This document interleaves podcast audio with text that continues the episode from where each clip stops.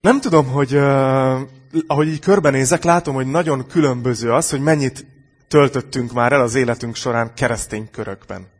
Valaki egész friss, valaki egy-két éves, valaki sok évtizedes. De hogyha már picit is töltöttetek időt keresztény körökbe, akkor valószínűleg hallottátok ezt a mondatot valakitől, ami így kezdődik, hogy Isten azt mondta nekem, hogy. Ki az, aki hallott már ilyen mondatot? Hogy valaki erre hivatkozik, hogy Isten szólt hozzá. Ugye? És ez egy nagyszerű dolog, mert olyan Istenünk van, aki tényleg szeret kommunikálni, szeret beszélni hozzánk, de néha nagyon furcsa dolgok hangzanak el egy ilyen mondat után. És nem akarunk hitetlenek lenni, meg gyanakúak, de néha az egy gyanús, nem? Ott van például az énekesnő Katy Perry, nem tudom, hogy ki az, aki ismeri az ő nevét. Amikor 2015-ben a, a Super Bowl-nak a, a félidős sójában ö, készült a fellépésére, nagyon izgult, és utána adott egy interjút, és mondta, hogy a szünetben nagyon imádkozott, és, és az úr szólt hozzá. És azt mondta az úr, hogy sikerülni fog. És utána csodák csodájára kiment a színpadra, és ahogy lépett ki, ott volt egy ilyen fejhallgatós, ilyen technikus, tudjátok, akik így volkitokiznak, és igazából ő, ő kezükben a hatalom. és, és ő is ugyanezt mondta, hogy sikerül fog, és áh, az úr meg is erősítette, amit mondott nekem. És aztán kiment, és elénekelte azt a dalt, aminek az a cím, hogy I kissed a girl. Megcsókoltam egy lányt, gyakorlatilag az ilyen leszbikus tapasztalatáról énekel. De kicsit nehéz elképzelni, hogy, most anélkül, hogy pálcát törnénk emberek felett, de hogy Isten ezt így, őt így bátorította volna ebben, hogy menj ki, és ezt így énekel, de nem? Kicsit nehéz.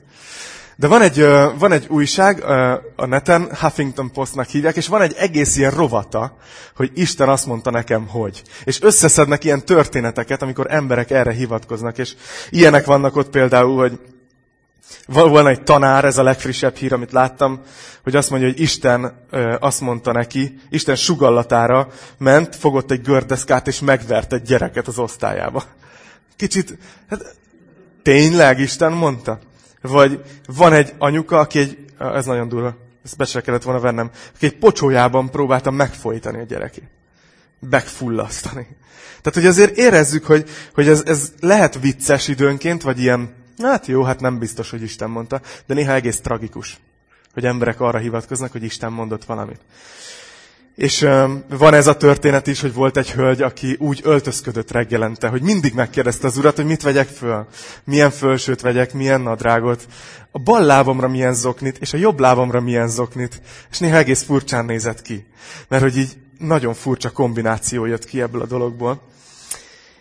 És nekem is van, van ezzel tapasztalatom. Nekem is mondtak már ilyet emberek, hogy, hogy Isten mondta ezt vagy azt.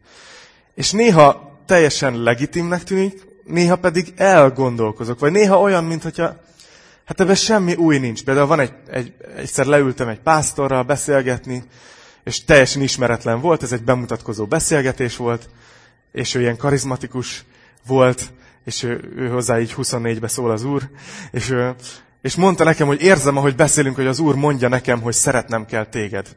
És akkor több bemutatkozó beszélgetés volt, úgyhogy nem mondtam azt, hogy ezt 2000 éve megmondta. Tehát, hogy ez, ez, ez nagyon jó, hogy ez van a szívedben, de hogy, de hogy, de hogy ez, ez régóta meg van mondva, nincs ebbe semmi új. Vagy például egy, egy, egy másik tanító mesélte egyszer, hogy egy hónapon belül három hölgy ment oda hozzá, azzal a mondattal, hogy Isten azt mondta, hogy te leszel a férjem. És ő ment az úrhoz, hogy uram, nem is tudtam, hogy támogatod a poligámiát. Tehát, hogy értjük néha ezt, hogy tényleg Isten mondta, úgyhogy ez a mai tanítás címe. És a történet, amit, amit meg fogunk nézni, az egy olyan karakterről szól, akinek neve sincs. Csak úgy hivatkozik rá a Biblia, hogy Isten embere. És ez az Egy királyok könyvében van, a 13. részben, úgyhogy ha van nálatok Biblia, odalapozhattok.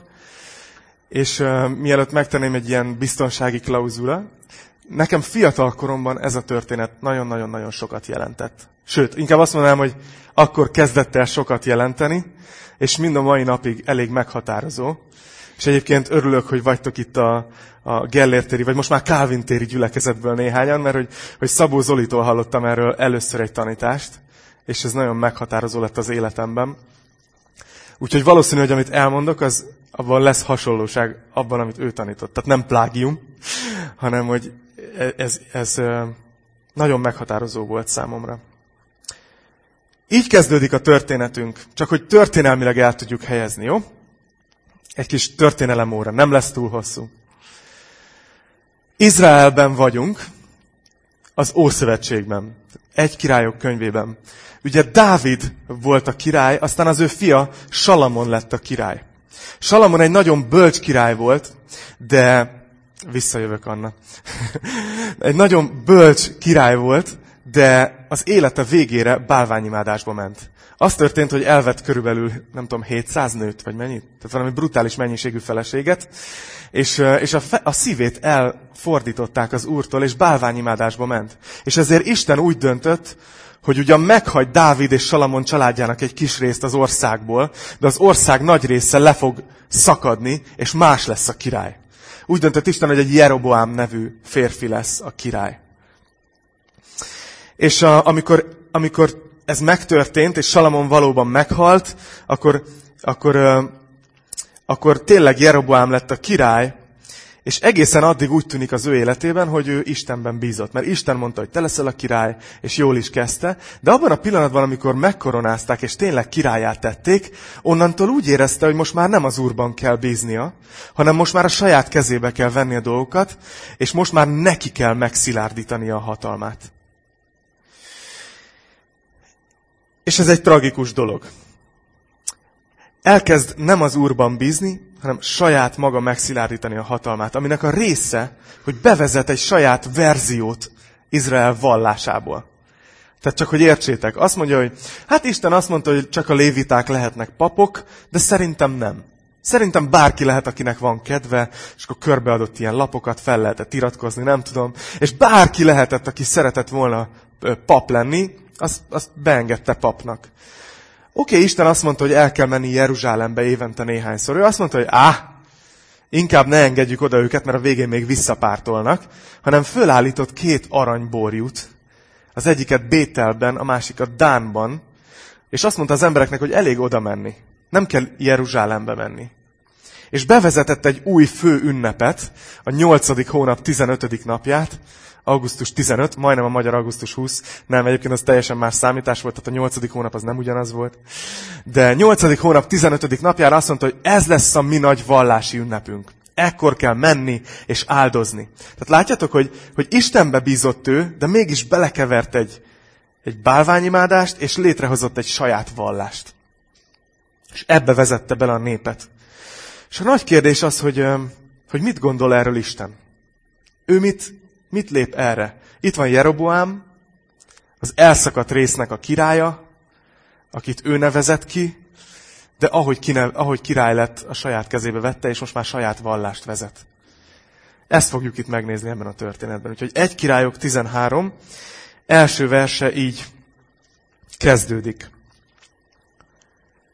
Ám miközben Jeroboám ott állt az oltárnál, és tömjénezett, Isten egy embere Judeából Bételbe érkezett az Úr parancsára. És ezt hirdette az Úr parancsála az oltárnál. Oltár, oltár, így szól az Úr. Egy fiú születik majd Dávid családjából, akinek Jósiás lesz a neve. Ő majd föláldozza rajtad az áldozóhalmok papjait, akik most rajtad tömjéneznek, és emberi csontokat fognak elégetni rajtad. El tudjátok képzelni ezt a jelenetet, hogy ott van Jeroboam ezen a nagy fő ünnepen, a saját maga által épített oltárnál, és ő maga éppen tömjénezik, és jön egy ember, aki Isten embere, és azt mondja, hogy ezen az oltáron azoknak a papoknak a csontjait fogják elégetni, akik most vezetik itt a szertartást. És azt mondja, hogy még csodát is tett ez az Isten embere azon a napon. Megmondta ugyanis, ez a csoda lesz a bizonyíték arra, hogy az Úr szólott. Íme ez az oltár majd meghasad, és szétszóródik a hamu, ami rajta van. Amikor a király meghallotta Isten emberének a beszédét, amelyet a bételi oltáról hirdetett, kinyújtotta a kezét Jeroboám az oltár mellől, és azt mondta, fogjátok el! De megbénult a keze, amelyet kinyújtott felé, és nem tudta visszahúzni. Az oltár pedig meghasadt, és szétszóródott a hamu az oltárról. Ez volt az a csoda, amelyet Isten embere tett az Úr parancsára. Szóval itt van Jeroboám, itt van a vallási ünnep, ott tömjénezik, és jön egy névtelen próféta, aki Isten embere, ennyi, ennyinek nevezi az ige. És azt mondja, hogy széthasad ez az oltár. És Jeroboámnak mi a első logikus verzió, mivel ő akarja a hatalmat megtartani? Fogjátok el. És ő hirtelen megbénult a keze. Nem bírta visszahúzni. És az oltár pedig tényleg ketté hasad. El tudjátok képzelni ezt jelentet, hogy milyen pánik, milyen tiszteletlenség éri most Jeroboámot? Milyen megaláztatás? Ez tud velünk is történni, amikor, amikor mi akarjuk nagyon a kezünkbe tartani a, a hatalmat és az irányítást, hogy Isten meg tud minket alázni. Jeroboámmal ez történt. És azt hiszem, hogy azért ö, nagyon fontos nekünk ez a történet, mert ma is nagyon sok olyan ember van, és lehet, hogy néha mi is belecsúszunk ebbe, aki ilyen saját vallást hoz létre. Nem tudom, hogy észrevettétek-e. Hogy igen, az ige tudod, azt mondja, hogy Jézusban kell hinni, és ő az egyetlen út. Hát de én azért, azért hiszek egy kicsit buthában, egy kicsit gyakorlom a hinduizmust, egy kicsit olvasok Popper Pétert, és nem tudom, és, és valahogy megcsinálom azt, hogy én összerakosgatom magamnak a saját vallásomat, amivel szeretnék hinni. Látjátok ezt? És uh, kicsit úgy vagyunk, mint Jeroboám, hogy megharagszunk azokra, akik megkérdőjelezik a mi kis vallásunkat, ezt a kis i-vallást. Van iPhone-unk, i-vallás. Ez a saját vallásunk. És ha valaki jön és azt mondja, hogy hé, szerintem ezt nem jól teszed, ezt nem jól hiszed, akkor mit képzelsz magadról? Miért nem vagy elég toleráns? Én abba hiszek, amiben én akarok. Te is abba hiszel, amiben te akarsz. Ne akard nekem megmondani. Ugye? És annyira benne van ez a korszellem, úgyhogy ugyanez, ugyanez a világ, mint amit itt Jeroboám csinál. Létrehozza a saját vallást, és bepöccen, amikor valaki ezt megmeri kérdőjelezni. Csak az a gond, hogy Isten küldte ezt az embert. És nézzük meg ezt a, ezt a profétát, ezt az Isten emberét. Ez egy, egyik dolog, amit látunk róla azonnal, hogy, hogy ő egy névtelen. Azt mondja róla az első vers, hogy Isten egy embere. Ez valahol azt, a, azt az üzenetet hordozza nekünk, hogy, hogy Isten bárkit tud használni. Ez, akit küldött, ez nem egy nagy nevű proféta volt, mint mondjuk Jeremiás, vagy valaki más, hanem ez a proféta itt egy névtelen ember volt, és Isten mégis használta őt. Nem tudom, hogy, hogy ti hogy vagytok ezzel. Én szerintem nagyon fontos, hogy megtanuljuk a keresztény életünkben, a szolgálatban, hogy ha Isten használ minket, és akár elérünk kívülről ö, sikernek látszó dolgokat, nagyon fontos, hogy ne vegyük magunkra. Pont azért, mert tudjuk, hogy Isten bárkit tud használni. Ez azt jelenti, hogy engem is akár. És, és ez azért, kicsit így azért mondom ezt, mert látok ilyet, hogy vannak, vannak ilyen, főleg Amerikában vannak ilyen nagy gyülekezetek, ilyen megacsörcsök, akik tényleg jó munkát végeznek, és itt most nem erről beszélek, de annyira megfigyeltem, hogy szinte egytől egyig, miután fölnő a gyülekezet, nem tudom, pár ezer fő fölé, bevezetnek egy, egy vezetői szemináriumot, hogy ők megtanítják, hogy hogy kell úgy vezetni, hogy ekkorára nőjön egy gyülekezet. És kicsit olyan, mintha, mintha azt gondolod, hogy azért nőtt ekkorára, mert te annyira jól csináltad.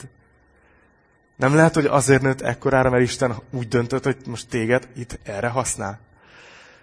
És szerintem ez, ez egy fontos lecke, hogy ne gondoljuk azt, hogy Isten nem tud használni, azért, mert senkik vagyunk, de amikor valamit mégis Isten letesz rajtunk keresztül az asztalra, akkor ne gondoljuk, hogy az mi voltunk, hanem adjuk vissza a dicsőséget. Teljesen. Szóval itt van ez a névtelen ember. Jaj, Isten embere, eszembe jut Tocsa, aki már egyszer tanított is itt, meg zenéltek Kaposvári keresztény közösségnek az egyik vezetője. És ő mondta, hogy egyszer bement egy ilyen, egy ilyen udvarba, egy ilyen elég szegény negyedbe. Nem tudom miért, valami, valami, valamiért elvették, vagy nem tudom miért, de bement. És jött ki az űrge egy kaszával, hogy őt most megöli. És a Tocsa meg így mondta neki, hogy figyelj, én Isten embere vagyok. És azt mondja, hogy az asszony bent a házban így elkezdett csipálni, hogy ne bánsd ezt az embert, mi lesz velünk? Hát jaj, hát ez az Isten embere. És tényleg letették, és elsápadás, és visszaadták, amit elvettek. És szóval hogy Isten embere ma is van Kaposváron. Ha valaki kéri a számát, megadom. De azt hiszem, hogy itt a teremben, és fiatalok, nektek mondom, főleg, szerintem vannak Isten emberei, akik, akik így akár misszionáriusok lesztek Akár Magyarországon, akár külföldön. És Isten fog titeket küldeni arra, hogy, hogy menjetek és hirdessétek az evangéliumot. És nem kell nevet építeni magatoknak. Isten emberének nem volt neve, de ment és hirdette az Úr üzenetét. A második dolog, hogy Isten parancsára érkezik Bételbe. Ezt olvassuk, ugye? Hogy azt mondja, hogy Isten embere Judeából Bételbe érkezett az Úr parancsára. Szóval ez az embernek az egyik jellemzője, hogy hallotta Isten vezetését. Úgyhogy ez a nagy kérdésem nektek ma reggel, hogy ti szeretnétek Isten emberei lenni? Azt mondja a Róma 8.14, hogy akiket Isten lelke vezérel, azok Isten fiai. És azt hiszem, hogy a legnagyobb csoda az életünkben, a keresztény életünkben, hogyha nem csak éljük a hívői életünket, nem csak olvasgatunk, nem csak gyülizgetünk, nem csak szeretgetjük egymást, hanem, hanem ha megtanuljuk Isten szavát hallani. Mert ő akar. Ő akar beszélni, ezt mondtam a bevezetőben is. És itt van Isten embere, aki, aki képes elmenni otthonról egy idegen országba. Mert Júdeából jött, a megmaradt ország részből, az elszakadt ország részbe. És hallja, hogy az Úr küldi. És ő fogja magát, és elindul, és elmegy. Nem tudom, hogy mikor tettetek utoljára egy ilyen hitbeli lépést, hogy Isten mondott valamit, és megtettétek. Ez egy óriási dolog. És ezt nem ilyen teljesítménykényszerként akarom rátok tenni, mert ez nem bonyolult dolog. Szinte csak annyi kell hozzá, hogy odaálljunk az Úr elé, hogy akarom hallani a hangod, akarom látni a vezetésed. Szeretném megérteni, hogy mit szeretnél. Szinte csak ez a kíváncsi szív, hogy, hogy fölteszem a kérdést Istennek. Azt hiszem, hogy nagyon fontos ezért, hogy, hogy időt töltsünk Istennel, és nem, nem, is annyira, nem is annyira az idő fontos, mert néha úgy érzem, hogy amikor tanítunk erről, hogy imádkozzunk többet, olvassunk többet Bibliát, ez egy kicsit ilyen teljesítménykényszert rak ránk, nem? Hogy ah, az enyém az már elég poros otthon, és akkor így rosszul érzem magam, mert megint erről tanítottak. De nem annyira az időn van a hangsúly, hanem sokkal inkább azon, hogy szerintem meg kell tanulnunk úgy kinyitni ezt a Bibliát, hogy Uram, mit akarsz mondani nekem most? Hogy meg kell tanulnunk úgy imádkozni, hogy nem csak azt mondjuk, hogy elmondom a kívánságlistámat, meg a hálalistámat, aztán ámen, hanem hogy hagyok arra időt, hogy így Uram, szólj, ha akarsz. Mondj, mondj dolgokat nekem, vezesd a szívemet. Hozz, hozz elém embereket, akiért imádkozzak. Adj ötleteket, adj, adj vezetést. Látjátok, hogy nem annyira az eltöltött idő mennyiséggel fontos, milyen szívvel megyünk oda. Azt hiszem, hogy Isten emberének az életében ezt a folyamatos kérdezősködést látjuk, hogy, hogy amit megtanulhatunk tőle, hogy szerintem keresztényként meg kell tanulnunk ezt, hogy az életünk az nem a miénk. Most lehet, hogy ilyen elvontnak hangzik. Nem tudom, hogy te, te hogy gondolkodsz az életedről. Csak ilyen három gyakorlati területet. Gondolkozz a naptáradon, gondolkozz a pénztárcádon, és gondolkozz az erődön, a testeden, amit van erőd. Mire használod ezeket a dolgokat? Úgy használod föl, ami a te prioritás sorrended, hogy én mit akarok elérni tíz éven belül, öt éven belül, egy héten belül, vagy, vagy megnyitom Istennek, hogy amit te akarsz, mert tied az életem. Azt mondja a 2 Korintus 5.15, hogy Krisztus azért halt meg mindenkiért, hogy akik élnek, többé ne önmaguknak éljenek, hanem annak, aki értük meghalt, és feltámad. Úgyhogy azt mondom, hogy Isten emberének ez az egyik. És akkor még egy dolog, amit szeretnék kiemelni, aztán tovább olvassuk, hogy ő egy idegen területre ment. Tehát a megmaradt ország részben lakott, és Isten elküldte az elszakadt ország részbe. Tehát átment Júdából Izraelbe. És nem tudom, hogy ti hogy vagytok vele, ki az, aki már vezetett külföldön autót? Oké. Okay. Ugye, hogy úgy van, hogy amikor először elkezdünk, akkor félünk. Mert minden jel ismeretlen, minden felfestés egy kicsit máshogy néz ki. Ha Angliába vezetsz, akkor még csak nem is a jó oldalon mennek az emberek. Pont fordított csinálják az egészet.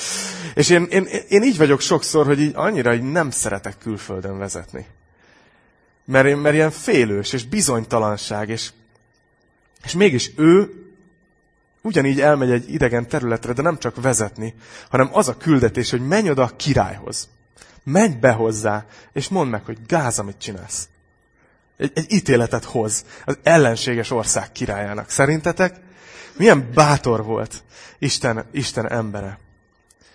És milyen szellemi állapotban lehetett az, elszakadt országrész, hogy Isten nem, nem közülük küld egy profétát, hanem külföldről kell. Külföldről kell hozni. És jön ez a proféta, megáll az oltárnál, Jeroboám éppen ott van, ott füstölög, vagy nem tudom, és elmondja, amit Isten rábízott, ugye oltár, oltár, és akkor jön ez a profécia, amit felolvastunk, ami az a furcsa, hogy 350 évvel később teljesedett be. Tehát ő nem tudhatta, hogy mikor fog beteljesedni, hogy ez a jósiás, ez 350 évvel később fog megérkezni. Isten 350 évet engedte, hogy menjen ez az izraeli bálványimádás. És ezért, pont ezért, mert soká fog beteljesedni, történt ez a jel, ami megerősítette, hogy tényleg Isten szólt, hogy az oltár ketté hasadt. Hihetetlen jelenet. Szóval ott álltunk meg, ott pauzáltuk le, hogy Jeroboám így áll. Emlékeztek? Fogjátok meg. És meg van bénulva a keze, és az oltár ketté hasat, és a hamu így mindenfele is száll. Megvan ez a kép így a fejetekbe? Akkor folytatjuk a hatodik verstől. Ekkor megszólalt a király, és ezt mondta Isten emberének. Engesztelt ki Istenedet az urat, és imádkozz értem, hogy visszahúzhassam a kezem. Isten embere pedig kiengesztelte az urat, úgyhogy a király vissza tudta húzni a kezét, és olyan lett, mint azelőtt. Azután a király így szólt Isten emberéhez. Gyere haza velem, egyél valamit, én pedig adott neked valamit ajándékba. De Isten embere ezt mondta a királynak. Ha a palotát felét nekem adnád, akkor sem megyek el veled. Én ezen a helyen nem eszem és nem iszom semmit. Mert ezt parancsolta nekem igéje által az Úr. Ne egyél és ne igyál semmit, és ne azon az úton térj vissza, amelyen mentél. Ezért más úton távozott. Nem azon az úton tért vissza, amelyen Bételbe érkezett. Itt megállok egy kicsit. Itt van a negyedik dolog, amit látunk Isten emberéről, erről a profétáról. Hogy ő tartotta magát Isten utasításához. Látjátok, a király az itt megalázkodik, mikor meggyógyul a keze, és azt mondja, hogy imádkozz értem, utána azt mondja, hogy gyere be, egyél nálam egy jót, akarok neked adni ajándékot, tehát tiszta kezes bárány lesz Jeroboám. De Isten embere azt a konkrét utasítást kapta Istentől, mielőtt elindult, hogy ne egyen és ne igyon semmit Izraelben, és hogy más úton menjenek haza. Most tudjuk meg, hogy Isten miért nem egy magyar profétát küldött, mert a magyarok azok a keletiből nem érnek ki, már elmajszolják az első szendvicset. Neki pedig egy egész olyan utat bízott rá az úr, hogy elmegy, és visszajön, és nem ehet semmit. És nem ihat semmit. Ez volt Istennek a konkrét útmutatása. De a kérdés az, hogy, hogy te mit csinálsz, amikor, amikor Isten egy mondott valamit, és aztán utána hosszú ideig nem mond semmit. Mert vannak az életünkben ilyen száraz időszakok. És itt Isten emberével ez történik, hogy megkapja az útmutatást az Úrtól, és el is megy Izraelbe, és nem olvassuk, hogy közbe szólna hozzá az Úr, miközben nagy nehézségeken megy keresztül, fél, bátortalan egyebek. Itt van a király, szembe kell vele szállnia, és Isten most éppen nem szól, és aztán jön a király, és meghívja. És ő azt mondja, hogy nem, Isten megmondta, amíg nem mond mást, addig én tartom magam ehhez, amit ő mondott. És azt hiszem, hogy néha nekünk is kísértés lehet ez. Ez a proféta itt már biztos éhes volt, amik mire odaért. És nekünk is kísértés lehet, amikor Isten mond valamit, de aztán belekerülünk egy olyan helyzetbe, amikor valami nagyon vonzónak tűnik. Amiről Isten megmondta, hogy no, no. De, de elkezdünk agyalni, hogy hát miért akkora probléma ez? Mi lesz belőle, ha most én mégis megteszem ezt, vagy megeszem ezt. És ilyenkor lehet durván bűnbe esni. De sokszor azt gondoljuk, hogy lehet, hogy Isten meggondolta magát. Az a helyzet, hogy, hogy Isten nagyon sokszor azt kéri tőlünk, hogy tartsuk magunkat ahhoz, amit ő már megmondott az igében. A Bibliában például nagyon sok utalás van, amikor Isten, valaki azt mondja nektek, hogy Isten nekem ezt vagy azt mondta. Az első legfontosabb dolog, hogy hogy a Bibliával ez megáll-e. Hogy alátámasztható az igével, vagy éppen ellent megy, ellent mond az igének. Mert Isten nem szokott magának ellent mondani. Amit ő megmondott, ahhoz kell, hogy tartsuk magunkat első körben.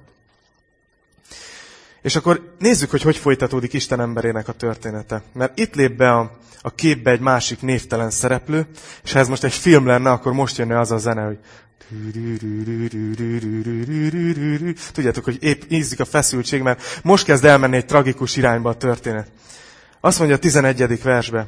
Lakott azonban Bételben egy öreg próféta, akihez elmentek a fiai, és elmondtak neki mindent, amit Isten embere tett aznap Bételben, és amit a királynak mondott.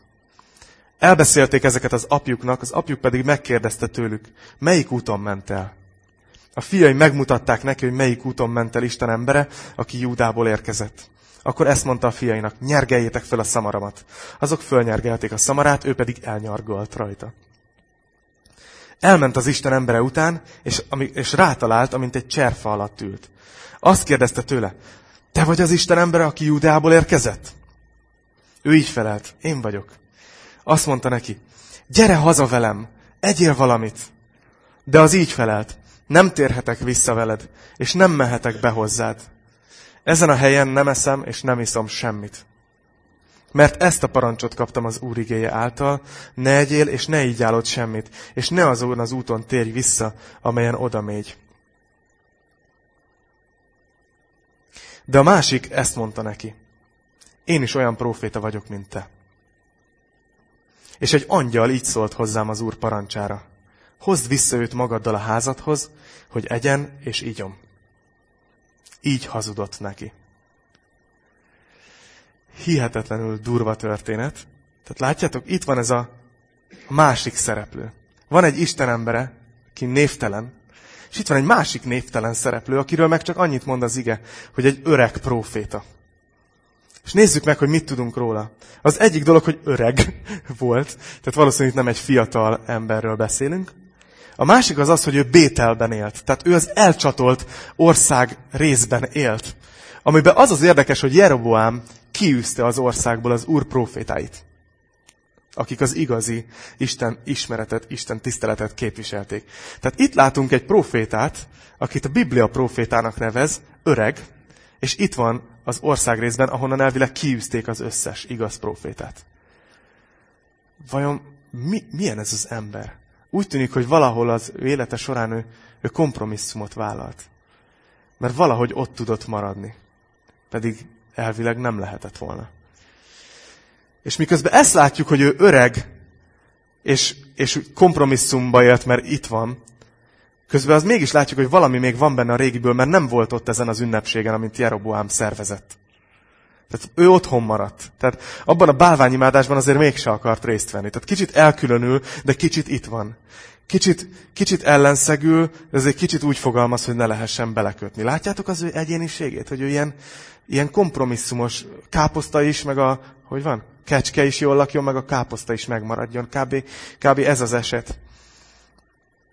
És azt is látjuk róla, hogy miközben ott van Bételben, ahol az események történnek, Isten nem őt küldi. Isten nem szól hozzá. Hanem külföldről küld egy profétát, hogy menjél. És aztán látjuk, hogy hazudott ennek a fiatalabb profétának.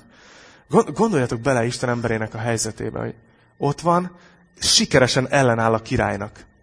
És utána sikeresen ellenáll ennek az öreg profétának. Azt mondja, hogy nem eszek itt semmit. De aztán azt mondja az öreg proféta, hogy én is ugyanolyan proféta vagyok, mint te. És azt mondja az ige ilyen egyszerűen, hogy így hazudott neki. És felmerül a kérdés, hogy hogy jutott ő idáig? Ez az öreg proféta, hogy szándékosan hazudott? Az biztos, hogy, hogy Isten nem szólt hozzá ilyet. És ő mégis azt mondja, hogy Isten angyala ezt mondta nekem. Ezen gondolkoztam, hogy ő egy olyan ember lehetett, akihez régen szólt Isten. Valószínűleg régen őt küldte Isten, hogy menj el ide és mondd ezt. Menj el oda és mondd ezt. De úgy tűnik, hogy éppen ez a kompromisszumos helyzet miatt Isten nem szól hozzá egy jó ideje. És lehet, hogy ő mégis úgy érzi, hogy érti Isten akaratát. Nem tudom, hogy ti érzitek ezt néha magatokon, hogy minél több évet vagyunk a hitben, egyre inkább néha elfelejtjük Istent megkérdezni, mert, mert úgy érezzük, hogy már tudjuk, hogy mit akar ezzel kapcsolatban. Nagyon egyszerű. Tudom a megoldást, megmondta húsz éve. Vagy lehet, hogy a saját gondolatait vette Isten hangjának. És egyszerűen ezt gondolta, hogy Isten biztos vissza akarná. Biztos a, érti, hogy a királlyal miért nem, mert közösségvállalás, az persze, hogy nem fér bele. De hát ő mégis a proféta, hát ezt nem akar, ezzel nem lehet az úrnak semmi kifogás. És lehet, hogy ezért mondja ezt, hogy Isten ezt mondta, mert, mert a saját gondolatairól azt hiszi, hogy ez Isten mondta. Vagy ezen gondolkoztam, hogy lehet, hogy arra támaszkodik, hogy tudja, hogy hogy, szokott, hogy szokott működni az isteni vezetés úgy általában. Tehát van egy elképzelés, hogy Isten kb. mit mondhat ebben a helyzetben. Lehet, hogy rutin. Vagy itt van még egy, hogy lehet, hogy féltékenység. Lehet, hogy azt mondja, hogy itt vagyok Bételben. 60 éve proféta vagyok. És ide jön ez az Isten embere. Júdából. Miért nem engem küld az Úr? Miért ezt a fiatal nyikhaj valakit? Akinek se tapasztalata, se életbölcsessége, se, semmi. Se neve. Lehet, hogy az öreg próféta féltékeny, hogy Isten nem őt használja, hanem ezt a fiatalt. Szóval nem tudom, ezek csak ilyen elméletek. De valahogy, ahogy gondolkozok az ő karakterén, ez rajzolódik ki. Én azt gondolom, hogy, hogy ez, egy, ez egy folyamat lehetett az életében. Én elképzelem őt, hogy fiatalon ő is egy proféta volt, és hallotta Isten hangját, és úgy gondolta, hogy csak Isten diktálhat. Ő mondhatja meg, hogy mi van, hogy mi a jó és mi a rossz. És ha kell, lehet, hogy ő is bátor volt, és szembeszállt akár királlyal, akár nagyemberrel, akár kivel. Akkor is, hogyha ez személyesen neki kárt jelentett. De valahogy időközben, az évek alatt elmaradt ez a folyamatos Istenre figyelés. Ez az érzékenység, ez a kérdezősködés, hogy mit akarsz, Uram. És valahogy ezt a folyamatos Istenre figyelést, ezt föl, fölváltotta egy ilyen, egy ilyen kiüresedett forma. Egy ilyen vallásosságnak látszó, de mégis gyümölcstelen élet. Hogy proféta még úgy hívják, de Isten nem szól hozzá. Milyen szépek tudnak lenni a kagylók, nem? De annak nem az a lényege, hogy mi gyönyörködjünk benne, hanem ez ott egy állat volt benne. Kicsit ilyen az ő vallásossága. Kicsit olyan, mint amikor, nem tudom, telefonáltok, és tehát nem sikerül emberrel beszélni, hanem csak az üzenet rögzítő jön be. És kicsit olyan, mintha Isten őt már régóta nem hívta volna, és csak ugyanazokat az üzeneteket hallgatja vissza az üzenet rögzítőről újra és újra. A múltból él. És a legdurvább, hogy ez neki fel se tűnik. Szóval vajon mit tesz Isten embere most, hogy az öreg proféta hazudott neki? És Isten vezetésére hivatkozva visszahívja őt. Nézzétek, 19. vers. Az pedig visszatért vele. Majd evett, és ivott annak a házában. Még az asztalnál ültek, amikor az úr igéje szólt ahhoz a profétához, aki visszahozta őt. Nézzétek, most szól az öreg profétához Isten. És így kiáltott Isten emberének, aki Júdából érkezett. Így szól az Úr, mivel ellene szegültél az Úr szavának, és nem tartottad meg a parancsot, amelyet Istened az Úr adott neked, hanem visszatértél, és ettél meg itt áll azon a helyen, amelyről megparancsolta neked, hogy ott ne egyél és ne igyál. Ezért holttested nem kerül őseit sírjába. Miután evett és ivott, fölnyergelték neki annak a profétának a szamarát, aki visszahozta őt, és elment, mármint az Isten embere. De az úton egy oroszlán talált rá, és megölte. Holtteste ott hevert az úton, mellette állt a szamár, de az oroszlán is a holtteste mellett állt. Akik arra jártak, meglátták az úton heverő holttestet, majd az oroszlánt, amint a holttest mellett áll. Bementek a városba, ahol az öreg próféta lakott, és elbeszélték ezt. Amikor meghallotta ezt az öreg próféta, aki visszahozta őt az útról, így szólt, az Isten embere ez. Ellene szegült az úr szavának, ezért az úr egy oroszlán példájává tette, az pedig rátört és megölte. Így teljesedett be az úr igéje, amit mondott neki. És a fejezet hátra levő részét már nem olvasom fel, de gyakorlatilag arról szól, hogy az öreg próféta elsiratja és eltemeti Isten emberét, és még ilyen furcsa, hogy, hogy ő hit abban, amit Isten embere prédikált, és megkérte, hogy az ő csontjait, amikor meghal, ugyanoda temessék, ahova az Isten emberét. Hogy nehogy ő is az a Boál, a, a bételi oltár elleni ítéletnek a sorsára jusson. Hogy az ő csontjait is ott áldozzák majd fel. azt tudjuk, hogy az, hogy ezt az embert Isten megítélte, azért, mert mondott neki valamit, és ő nem azt csinálta, és az lett az eredmény, hogy meghalt. Ez nem az ő örök életéről szól. Én azt gondolom, hogy ez nagyon valószínű. Egyszerűen van néha ilyen történet a Bibliában, amikor Isten valakit nagyon hirtelen kiemel az élők közé, köréből, azért, hogy megtanítson egy leckét, hogy ami most történt, az annyira durva, hogy erre nagyon oda kell figyelni. Ilyen történt például, amikor Anániás és Szafira az új szövetségben ugye hazudnak Péternek, azt mondja, hogy hazudtak a Szentléleknek, és, és Isten abba a pillanatban engedi, meghalljanak. Egymás után. Először a, a, a férj, és aztán az asszony. És valószínűleg ott sem arról van szó, hogy most Anániás és Szafira akkor nem tudjuk, mert nem vagyunk Istenek, és nem beszél róla a Biblia. De sokkal inkább az, hogy ott is egy képmutatás volt, és Isten azt mondta, hogy ennek most ki kell jönni ebből a közösségből, mert ha itt ebben a kezdődő keresztény gyülekezetben megveti a lábát ez a fajta vallásos képmutatás, amit ők csináltak, akkor az nagyon durva következményekkel fog járni, hogy kiemeli őket. És itt is Isten emberét Isten így kiemeli. És ennek ezért van nagyon nagy üzenete. És szeretném összefoglalni és ezzel fogom befejezni. Három, három pontban, hogy szerintem mit tanulunk ebből a történetből. Isten embere történetéből. Ez elég rémisztő látvány, nem? Azt gondolnánk, hogyha valakit széttép egy oroszlán, utána elfut. És belegondoltok, hogy milyen dermesztő lehet, hogy ott mész az úton, és látod, hogy ott van egy holttest. De az oroszlán ott áll mellette, és a szamár is. Tehát az oroszlán nem öli meg a szamarat.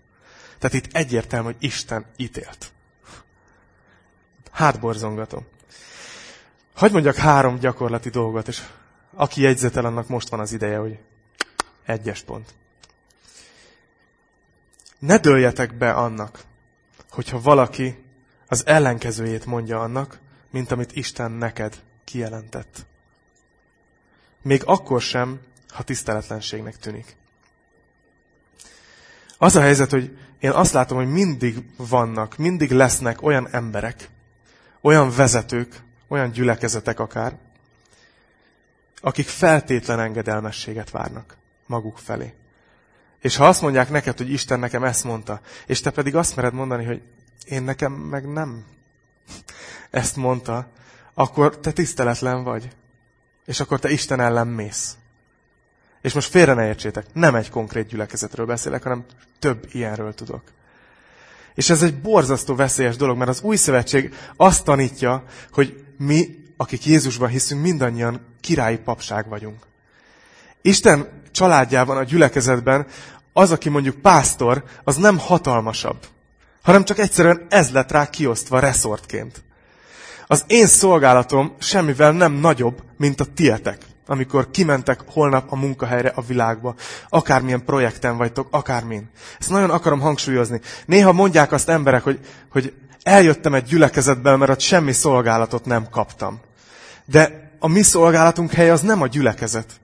Ha van egy ekkora gyülekezet, valószínűleg lesz egy pár ember, aki pont a gyülekezeti alkalmakon fog szolgálni, mert, mert Isten őket így osztotta be. De ez nem azt jelenti, hogy a többieknek nincs hanem lehet, hogy nem ott vasárnap tízkor, hanem, hanem menjetek. Voltam egy baptista gyülekezetben, az volt kiírva az ajtóra belülről, és most a baptisták mosolyognak, hogy uh, amikor ezen az ajtón kilépsz, akkor belépsz a szolgálat területére. És annyira tetszett, hogy nem az a hozzáállásuk, hogy amikor bejövünk a gyülibe, akkor szolgálunk. Hanem amikor kilépünk a gyülekezetből, akkor ott vagyunk a szolgálat területén. És ott kérdezem az urat, hogy mit bízol rám, mit csináljak, kivel beszéljek. Mi legyen? Úgyhogy, úgyhogy én ezt nagyon szeretném, ha itt is így megszilárdulna bennetek, hogy, hogy attól, hogy itt az Isten tiszteleten konkrétan úgy tűnik, hogy vagytok páran, akik hétről hétre csak beültök, és csak hallgatjátok. Az azért van, mert ti készültök fel, de abban a pillanatban, hogy kiléptek azon az ajtón, vagy még ki se léptek. Van szolgálatotok. Kérjétek el Istentől, hogy mi az. Kérjétek, hogy vezessen titeket ebben. És és amikor kérdezősködünk, és Isten mond valamit, akkor ne dőljetek be annak, amikor valaki odajön hozzád, és azt mondja, hogy Isten azt mondta nekem rólad. Ez, ez a legdurvább manipulációs dolog, amit emberek elkövethetnek egymás ellen. Még ezt írja Pálapostól a korintusi levélbe, hogy, hogy a proféták ketten vagy hárman szóljanak, a többiek pedig ítéljék meg. A profécia az mindig egy olyan dolog, amit megvizsgálhatunk. Aki azt mondja, hogy amit én mondok, az az Isten szava, és aki ezt megmeri vizsgálni, az lázad, na azt az embert azonnal le kell váltani. Mindenről. Mert bűnben van. Mert Isten ilyen tekintélyt nem adott egy embernek se. Nekem se. Pálapostól a béreai gyülekezetre azt mondta, hogy ezek nemes lelkűek voltak. Pál prédikált, magyarázta nekik az írásokat, ők meg hazamentek és lecsekkolták a Bibliába, hogy tényleg így van. És azt mondta, hogy ez jó, ez nemes lélek. Második dolog. Legyél Isten embere. Azt hiszem, hogy nagyon fontos az, az hogy, hogy látjátok a két karakter közötti különbséget? Itt volt az öreg proféta, aki már egy kiürült vallásosságot gyakorolt. És itt van Isten embere, akinek élő hite van. És ez a szó, hogy hit, ez kicsit kikopott már a mai szóhasználatban. Kicsit csak azt olyasmit jelent, hogy érteni, tudni róla, megvan így összeállt, hogy Isten van, létezik, hiszek benne, jó. De a hit a Bibliában tudjátok, mit jelent? Ezt jelenti, hogy bízni Istenben támaszkodni rá, számolni vele, kérdezni, hogy ő mit akar, rábízni a döntés jogát, keresni az akaratát. Ezeket jelenti a hit. Látjátok, hogy mennyire más, mint egy tudatos dolog? Úgyhogy azt kérdezem tőletek ma, hogy van-e ilyen élő hitetek? Mert lehet, hogy azért kell imádkoznunk, ahogy dicsőítünk, hogy Istenem, frissítsd fel a hitemet. Így támaszt fel a hitemet biztast fel a hitemet, hogy tudjak számolni veled, hogy kérdezzem az akaratodat, hogy ne éljünk úgy, és itt van a harmadik dolog, amit akarok mondani, és ez az utolsó pontom. Óriási veszély rutinos keresztényé válni. Néha irigylem az ilyen embereket, akik csak így bejönnek, úgyhogy nem keresztény családban nőttek fel. És megfogja őket valami, és az evangélium működik, és a szívük belekapaszkodik, és megértik Isten szeretetét. Nekünk, akik mondjuk keresztény családban nőttünk fel, nagyon nehéz, mert szinte rutinunk a kereszténység. Óriási veszély. Hagy mondjak most néhány gondolatot úgy, hogy ez nem kárhoztatás, és nem leszúrás, meg ledorongolás, hanem magamnak mondom így tényleg elsőnek. De hogy lehet úgy olvasni Bibliát, lehet úgy imádkozni, és lehet úgy eljönni a gyülekezetbe vasárnap, hogy igazából nem akarsz semmit kapni Istentől. Nincs elvárásod. Nincs, az elvárás egy rossz szó, mert ez ilyen követelőzésnek tűnik. De nincs benned semmi várakozás, nincs benned semmi olyan, hogy na vajon Isten mit akar ma? Ma mondani. Mit akar ma csinálni bennem? Nem tudom, hogy jöttetek ma reggel. De azt hiszem, hogy ha, ha így vagy, hogy a, a múltban élsz, az emlékeidben, hogy régen milyen jó beszélgetések voltak, hogy régen milyen jó volt ez a tanítás. Ha, ha ez van, akkor valószínű nem az van, hogy a mostani helyzet rosszabb, hanem hogy te lettél öreg proféta. Te lettél rutinos. És ezért nagyon fontos, hogy így ne az emlékeinkben éljünk, hanem hogy igényeljük ezt a folyamatos Istenre figyelést. Azt, hogy amit ő most mond, azt én megcsinálom. És az a durva ebben, hogy ez teljesen kiszámíthatatlan. Ugye? Ezért, ezért rossz, ezért megyünk a rutin irányába, mert az könnyebb. Mert az egy kicsit kiszámíthatatlan, hogy Isten ma délután bármit mondhat nekem, hogy mit kell tennem.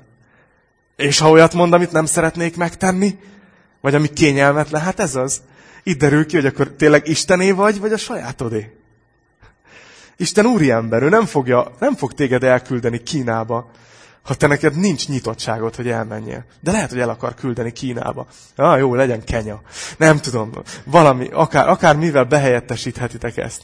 De azt hiszem, hogy, hogy a, a, az élőhitnek a lényege, hogy Istenem, bármit csinálhatsz velem. És én kérdezlek is, hogy mit akarsz velem csinálni.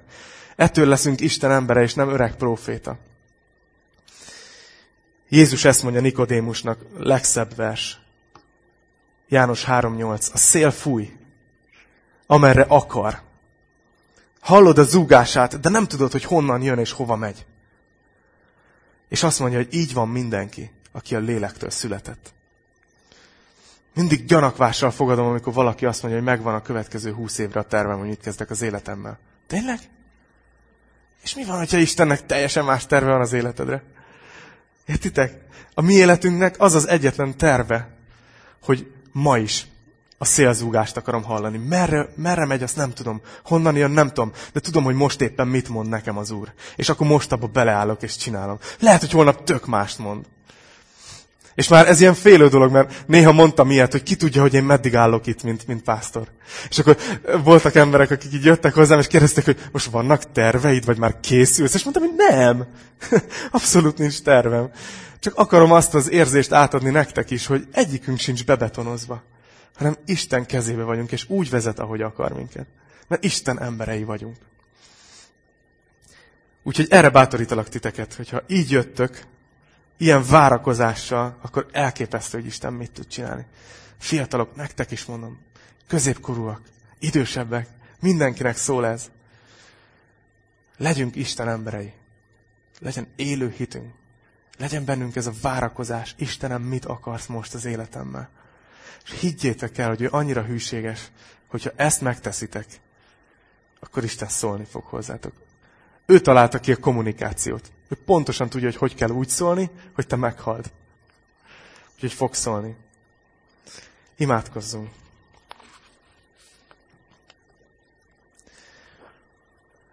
Atyám, szeretném neked megköszönni ezt a, ezt a szomorú történetet. Ugyanakkor így ébresztően is hat ránk. Uram, mert, mert felismerjük magunkba, hogy olyan sokszor rutinosak vagyunk, olyan sokszor csak csináljuk, amit, amit azt gondoljuk, hogy te akarsz. Olyan sokszor csak csináljuk, amit, ami már rég csak emlék, ami már kiüresedett forma. Uram, szeretnék imádkozni a gyülekezetünkért, de mindenkiért, aki a gyermeked ezen a földön, Uram, a te mennyasszonyodért. Uram, hogy te vigyél vissza minket ehhez az első szeretethez, hogy itt csüngjünk a szavaidon, hogy mit akarhatsz mondani hogy mi lehet a szívedben. Hogy, hogy kutassuk és akarjuk ezt megtudni, Uram. Én is kérlek, hogy mutasd ezt meg a gyülekezetünkkel kapcsolatban, de mutasd meg egyenként a testvéreimnek. És kérlek, Uram, külön azokért, akik, eh, akik hosszú ideje most felismerték, hogy már egy jó ideje így élnek, hogy csak rutinból. Uram, hogy te frissítsd fel a hitünket. Adj belénk egy új tüzet. Adj belénk egy új szerelmet irányodba, hogy, hogy újra várjuk, hogy te mit akarhatsz, Uram. Nem tudjuk mi ezt magunkba fölgerjeszteni, de imádkozunk, hogy, hogy te gyújtsd meg újra a tüzedet bennünk. Add, hogy Isten emberei lehessünk. Isten fiai és lányai ezen a bolygón. Uram, és imádkozom azért, hogy, hogy minél hamarabb a Te evangéliumod jusson el mindenhova, mindenkihez. Imádkozom, Uram, hogy aki csak, aki csak meggyőzhető a Te szereteted által, az minél hamarabb döntsön melletted. Uram, imádkozom azért, hogy a Te mennyasszonyod épüljön és szépüljön, és kész legyen arra a napra, amikor Te elviszed. Addig, Uram, segíts minket hűségesen járni. Kérlek, hogy segíts hallanunk a szél zúgását, és kérlek, hogy adj bátorságot, hogy menjünk és megtegyük, amit kérsz tőlünk. Elfogadva a Te kegyelmedet, te szeretetedet, tudva azt, hogy nincs már ellenünk semmi kárhoztató ítélet. A te nevedben imádkozok, Jézus, és Isten minden embere azt mondta, hogy Amen.